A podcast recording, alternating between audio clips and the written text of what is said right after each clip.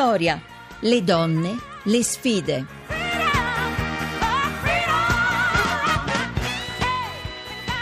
17:33, per pochissimo minuti, di nuovo buonasera da Maria Teresa Lamberti. Siamo in questo momento arrivati al punto in cui chiediamo un parere, una informazione, un commento su una notizia d'attualità a una collega di un settimanale femminile. Questa volta è con noi Diamante D'Alessio, direttrice di Io Donna. Buonasera, bentornata Diamante D'Alessio.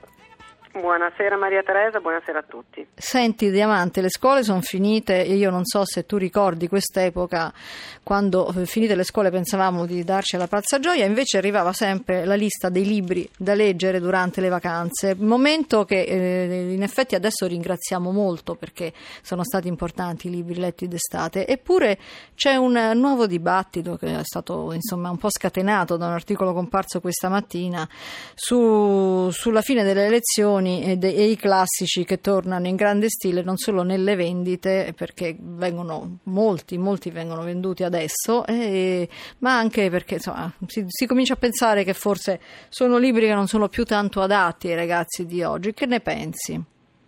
Guarda, io penso che obbligarli a leggere è giusto, perché probabilmente nessuno poi leggerebbe Il Barone Rampante di Calvino, non leggeremmo libri così seri, quindi in qualche maniera questo obbligo, che è una parola bruttissima ma che uso per la seconda volta, secondo me è giusto, però andrebbe poi probabilmente mescolato con letture più contemporanee. Io ricordo che uno dei primi libri che ho letto in età appunto da ragazzina è stato un mappazzone come Il Signore degli Anelli di Tolkien, pesantone. E tutto pesantone ma meraviglioso, sì. E ancora ho l'abitudine nei pochi giorni di vacanza di accumulare libri più grandi e più pesanti, perché l'estate è il momento in cui uno legge tantissimo. Io ricordo esattamente ogni volta che prendo in mano un libro dalla mia libreria dove l'ho letto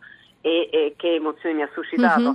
Però capisco che effettivamente bisognerebbe anche mescolare con generi diversi. Noi di Io Donna abbiamo pubblicato qualche settimana fa un pezzo che mi ha molto incuriosito sulle scrittrici italiane, proprio perché si parla tanto, appunto Vittoria è un esempio di questo, di vittorie delle donne. Sì. Noi abbiamo pubblicato un pezzo in cui si diceva che le scrittrici italiane sono in un momento d'oro, perché sono moltissime di loro sono nella top 10, nelle classifiche, nei posti più alti dei libri più venduti. E qualcuna infatti è passata pure di qua, come dicevi tu a proposito di Vittoria. Infatti, quindi sai, oltre ai grandi classici, L'amico ritrovato, Se questo è un uomo, che io ricordo, come so che sto dicendo una bestemmia, come un libro bellissimo ma veramente molto difficile, di Primo Levi, che è un obbligo leggere ma che certamente pesante. Forse bisognerebbe mescolare i grandi classici con delle cose contemporanee scritte da donne, come ad esempio Storie della buonanotte per bambine ribelli, che ha una bellissima storia come libro, e alla nona ristampa ha venduto 280.000 copie, sì. Ed è bello il progetto, perché nasce dalla penna di Elena Favilli e Francesca Cavallo, che sono riuscite in qualche maniera a scrivere questo libro grazie a un crowdfunding, cioè chiedendo alla rete di sostenerle. E noi le abbiamo avute qui proprio, mi sembra, l'8 marzo, che non solo davano grande testimonianza di quello che le donne sanno fare, ma anche di quello che possono insegnare alle altre donne, perché i bambini ribelli sono proprio le donne di domani. E anche gli uomini, ovviamente. Anche, no, infatti il loro libro, che invece di parlare di principesse, di principi azzurri, di favole, racconta la storia di donne che ce l'hanno fatta, proprio come è un po' il tuo programma, come è Vittoria. Allora questo dovrebbe essere un altro di quei libri consigliati non solo alle femmine che vanno in vacanza, alle bambine o alle ragazze che hanno finito la scuola, ma anche ai loro compagni maschi. Certamente. Cominciamo da lì allora, poi man mano che crescono non mancheranno insomma in libreria di trovare anche altri titoli accattivanti, no? Per loro anche appunto titoli a firma femminile. Diamante D'Alessio, grazie per i consigli di lettura. Grazie a voi e a presto. E ora naturalmente è il momento di dare il benvenuto a Maria Grazia Putini, che ci apre un'altra pagina dedicata all'attualità. Buonasera Maria Grazia. Cara Maria Teresa, buon pomeriggio. Il soffio della storia è quell'aria che si respira quando si visita un monumento molto antico, un luogo archeologico, artistico, carico di ricordi. Beh, questo e molto altro è raccontato nelle sale del Museo Egizio di Torino, che ora si arricchisce di una nuova iniziativa multimediale. Al centro di questa novità alcune donne, manco a dirlo. Tra tutte Evelina Christillin, presidente del Museo Egizio di Torino. È vero che ora si può parlare con le mummie? Si può parlare con le mummie, è un'iniziativa che ci ha appassionato da subito, che ci è stata proposta dal Circolo dei Lettori, quindi un'altra donna, e la voglio citare, la mia amica Maurizia Rebola, direttrice del Circolo dei Lettori, e da altre donne francesi. Ci sono 9 racconti scritti da 9 scrittori, appunto, tra cui Roberto Saviano, Alice Rohrwacher, scrittori di grandissima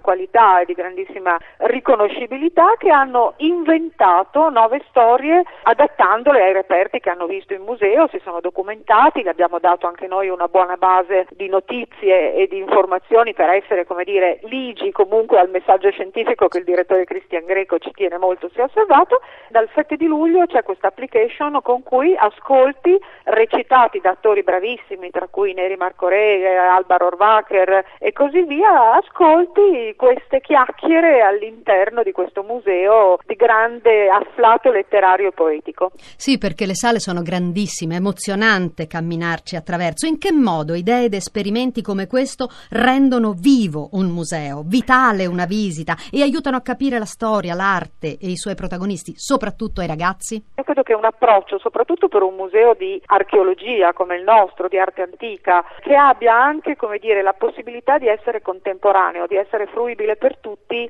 abbia dentro questa chiave la possibilità di espandersi, di comunicare e di includere. Siete riusciti a raccogliere qualche reazione del pubblico? Abbiamo avuto le reazioni di tutti quelli che hanno ascoltato in anteprima i racconti, e se posso permettermi anche i miei, che sono e noti che io in questo museo ci vivo da 4 anni mattina e sera, quindi potrei essere un abitué anche un pochino, come dire, viziata da questa frequentazione meravigliosa quotidiana. Beh, ascoltare, ne cito uno in particolare, ma potrei citarli tutti perché naturalmente li ho ascoltati tutti, ma quello delle 2 sorelle Rohrwacher, con la voce di Alba e le parole di Alice, e Giovanni Moretti, che interpreta Ernesto Schiaparelli, di cui peraltro adesso stiamo ospitando una mostra temporanea straordinaria proprio sui suoi scavi, no? Sulla missione archeologica italiana. Schiaparelli, l'archeologo fondamentale, sì, per il Museo Egizio di Torino, ricordiamolo. Sì, Schiaparelli è stato il grande fautore, insieme a Drovetti, di tutto quello che oggi è la collezione, la seconda collezione al mondo. Abbiamo 50.000 reperti, siamo il museo più antico del mondo, questo forse non si sa, ma siamo più antichi di quello del Cairo. Questo progetto proprio di far vivere